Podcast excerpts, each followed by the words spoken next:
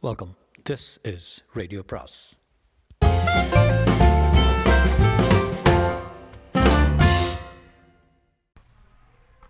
அனைவருக்கும் அன்பு வணக்கம். சாண்டில்யனின் கடற்புறா பாகம் மூன்று அத்தியாயம் அறுபத்தி நான்கு அவள் அளித்த பரிசு.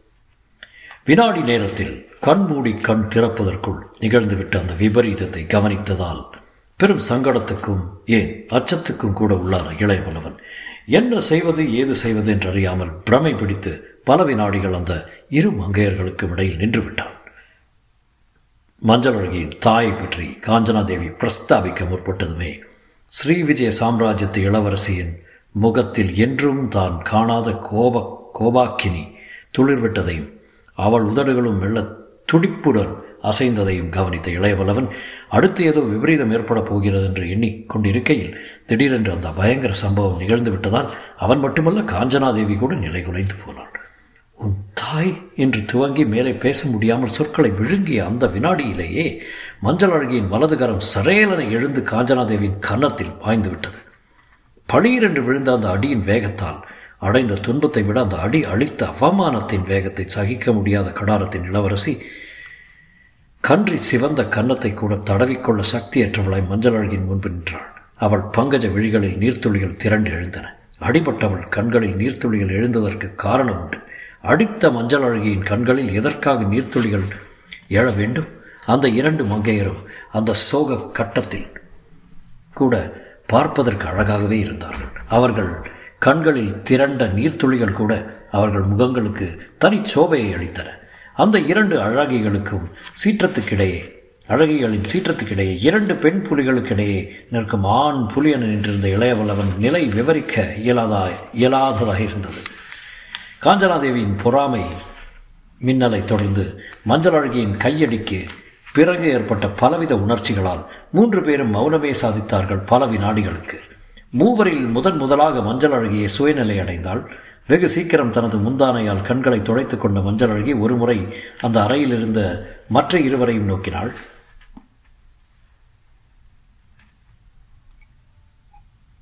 பிறகு மிகுந்த கம்பீரத்துடன் தலையை நிமிர்த்தி கொண்டாள். அவள் பார்த்த பார்வை பெரும் சக்கரவர்த்தினியின் பார்வையாக இருந்ததை இளையவல்லவன் மட்டுமின்றி கண்ணீரின் மூலம் காஞ்சனாதேவி கூட கண்டாள். அந்த சில வினாடிகளில் மஞ்சள் அழகியை பற்றி தான் அதுவரை போட்டிருந்த எடை மிகவும் தவறு என்பதையும் நாடாள தன்னை விட தகுதியுள்ள உறுத்தியை தான் சந்தித்து விட்டதாய் உணர்ந்து கொண்ட காஞ்சனாதேவி. அழகும் திறமையும் ஒருங்கே அமைந்த மஞ்சள் அழகியிடம் இளையவல்லவன் மனத்தை பறிகொடுத்ததில் வியப்பில்லை என்பதையும் உணர்ந்து கொண்டான். இந்த உணர்வின் விளைவாக ஏதோ சொல்ல அவள் உதடுகள் அசையத் தொடங்கின.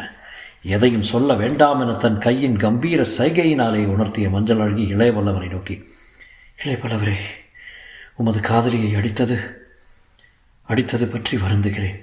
இனி நீங்கள் உங்கள் கடமை செய்யலாம்.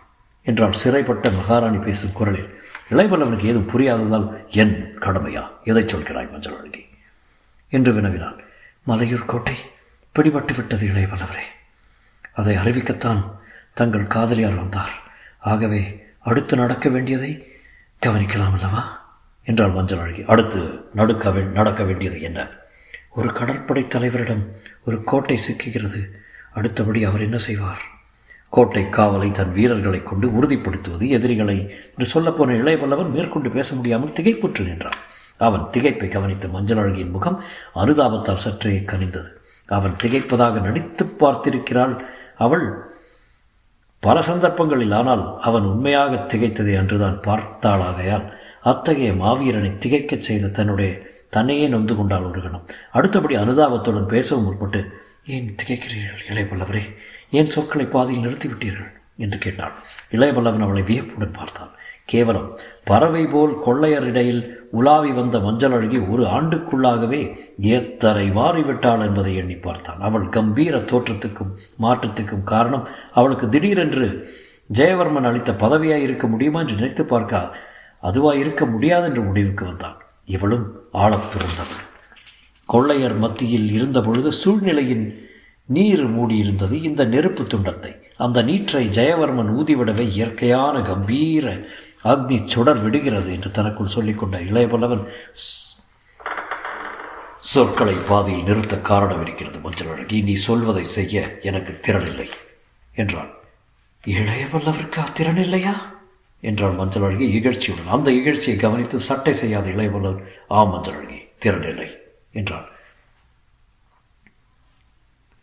காஞ்சனா தேவிக்காக கங்கதேவனை கொன்ற இளைய வல்லவருக்கு இல்லை என்ற மஞ்சள் அழகியின் கேள்வியின் பொருள் பலவாறாக துடித்தது கங்கதேவன் கொல்லப்பட்டது மானக்காவரத்தை கைப்பற்ற மட்டுமல்ல என்பதை மஞ்சள் அழகி அறிந்து கொண்டிருக்கிறார் என்பதை புரிந்து கொண்ட இளையவல்லவன் பெரும் சங்கத சங்கடத்துக்குள்ளானான்.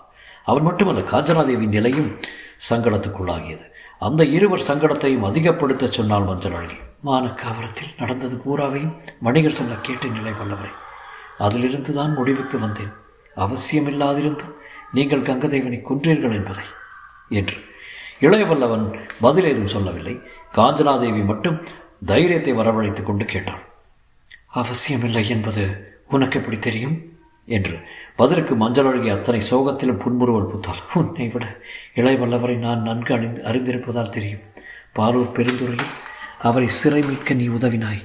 அவர் மட்டும் தனித்து உன்னை காப்பாற்ற வேண்டிய சந்தர்ப்பங்கள் குறைவு. ஒரே சந்தர்ப்பம் மானக்காவரத்தில் கிடைத்தது. அந்த சந்தர்ப்பத்தில் கங்கதேவனை பாதுகாக்க வேண்டிய மாலுமிகளையும் மரக்கலங்களையும் தன் கைக்கு மாற்றிக்கொண்டு விட்டார். இஷ்டமிருந்தால் அவர் கங்கதேவனை சிறை செய்து உயிருடன் விட்டிருக்கலாம். ஆனால் வேண்டுமென்று தனியிடத்துக்கு வரவழைத்து அவனை கொன்றிருக்கிறார். காரணம் எனக்கு தெரியும். நீயும் தெரிந்து கொள்வது நல்லது. என்றாள் மஞ்சள் அழகி. சோக புன்முறுவலுக்கிடையே. என்ன காரணம்? என்றாள் காஞ்சனாதேவி சங்கடத்துடன்.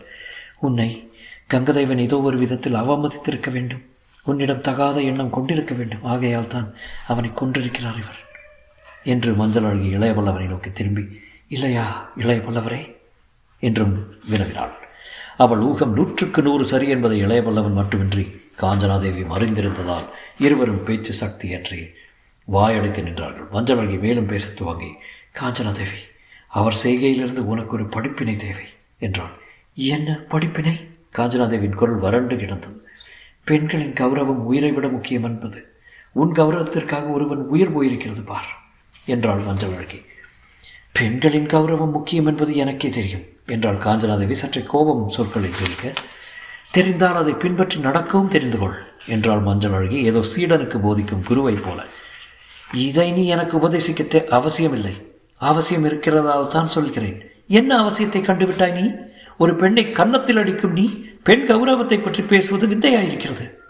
கன்னத்தில் அடித்தது சாதாரண தண்டனை என்றார் மஞ்சள் அழகி நிர்பயமாக காஞ்சனாதேவியை நோக்கி. சாதாரண தண்டனையா? கோபம் மிதமிஞ்சி துணித்தது கா காஞ்சனாதேவியின் கேள்வியில். ஆம் பெண் கௌரவத்தை அல்பமாக நினைத்ததற்காக கங்கதேவனை கொல்லவில்லையா இவர்?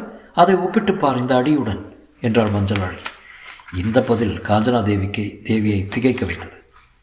அந்த திகைப்பு அவள் முகத்தில் பூரணமாக பிரதிபலிக்கவும் செய்தது. அதை கவனித்த மஞ்சள் அழகி மேலும் சொன்னாள் காஞ்சனாதேவி நீ ஒரு நாட்டின் இளவரசி. நாளைய சாம்ராஜ்ய பீடத்தில் அமர்ந்தாலும் அமரலாம். ஆகையால் உணர்ச்சிகளை கட்டுப்படுத்திக் கொள் சொற்களை அளந்து பேசு. இந்த அறைக்கு வந்ததும் உன்னை போல் நானும் ஒரு பெண் என்பதை மறந்து பஞ்சனையை சுட்டிக்காட்டி எனக்கு மாசு கற்பித்து பேசினாய். மரக்கலத்தில் நீயும் இவரும் தனித்திருந்ததை சொல்லி சுட்டிக்காட்டினேன். அப்பொழுதும் நீ மசியவில்லை. பொறாமையால் உணர்ச்சிகளை காற்றில் பறக்க விட்டாய் இன்னொரு பெண் அதுவும் என் தாய். அவள் மீதும் மாசு கற்பிக்க முனைந்தாய் தாய்மையின் புனிதத்தன்மையை உணராத பெண் பெண்ணே அல்ல காஞ்சனாதேவி. இதை நன்றாக உணர்ந்து கொள். அது மட்டுமல்ல புது தலைமுறையை ஈன்று கொடுக்கும் தாய்மார்களை வைத்து அரசாள வேண்டிய நீ அவர்களை புனிதமாக நினைக்கவும் கற்றுக்கொள்ள வேண்டும். அதிகார மமதை ஏன்? காதல் பொறாமை கூட என் கண்களை மறைக்கக்கூடாது உன் கண்களை மறைக்கக்கூடாது. அப்பொழுதுதான் நீ சக்கரவர்த்தினி ஆக முடியும். காஞ்சனாதேவி திக்புறமை பிடித்து நின்றாள். மஞ்சள் அழகியின் தீரம் கௌரவமான பார்வை உபதேசம் அனைத்தும் அவளை நடுக்க வைத்தன. கோபத்தில் பொறாமையில் எத்தனை பெரிய தீமையை அவளுக்கு விளைவித்து விட்டோம் என்ற எண்ணம் அப்பொழுதுதான் காஞ்சனாதேவிக்கு உதயமாயிற்று. காஞ்சனாதேவின் உள்ளத்தை அதுவரை புதைந்து கிடந்த கருணை உணர்ச்சி மேலெழுந்தது. இரண்டடியில் மஞ்சள் அழகியின் அருகே சென்று அவள் கையிரண்டையும் பிடித்துக் கொண்டான். காஞ்சனாதேவி மஞ்சள் அழகே என்று பேசவும் துவங்கி மேலே எதுவும் பேச முடியாமல் வாயடைத்து நின்றாள். வாய் சொல்ல முடியாததை கண்கள் சொல்லின. காஞ்சனாவின் கருவிழிகளில் படர்ந்த உள்ள கிடக்கையை கண்ட மஞ்சள் அழகி அடிபட்ட அவள் கன்னத்தை ஒரு வினாடி தடவி கொடுத்தாள். பிறகு சரையலன் திரும்பி அந்த அறையிலிருந்து வெளியே ஓடினாள். காஞ்சனாதேவியும் இளைய பல்லவனும் ஒருவரை ஒருவர் நோக்கி கொண்டு மௌனமாகவே நின்றார்கள். மௌனத்தை காஞ்சனாதேவியை கலைத்தான் பாவம் என்று ஒரே சொன்னான் இளையபல்லவன் விழிகள் வெறித்த பார்வை ஒன்றை காஞ்சனாதேவியை நோக்கி வீசின. ஆம் பரிதாபத்துக்குரியவள் தான் என்ற சொற்களை அவன் உதர்கள் வருத்தத்துடன் உதிர்த்தன.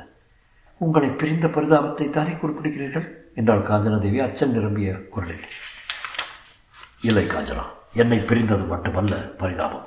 எத்தனையோ இழந்தாள் அவள் இந்த வயதுக்குள். குழந்தையிலேயே தாய் இழந்தாள். தந்தை சாம்ராஜ்யதிபதியாக இருந்தாலும் அவரை தந்தை என்று அழைக்கும் தகுதியை இழந்தாள். என்னையும் இழந்தாள். அக்ஷயவனை கோட்டையிலிருந்து அது மட்டுமல்ல எனக்காக இந்த ஸ்ரீவிஜய சாம்ராஜ்யத்தையும் இழந்து விட்டாள் என்றான் இளையவல்லவன் துக்கம் கொட்டிய குரலில்.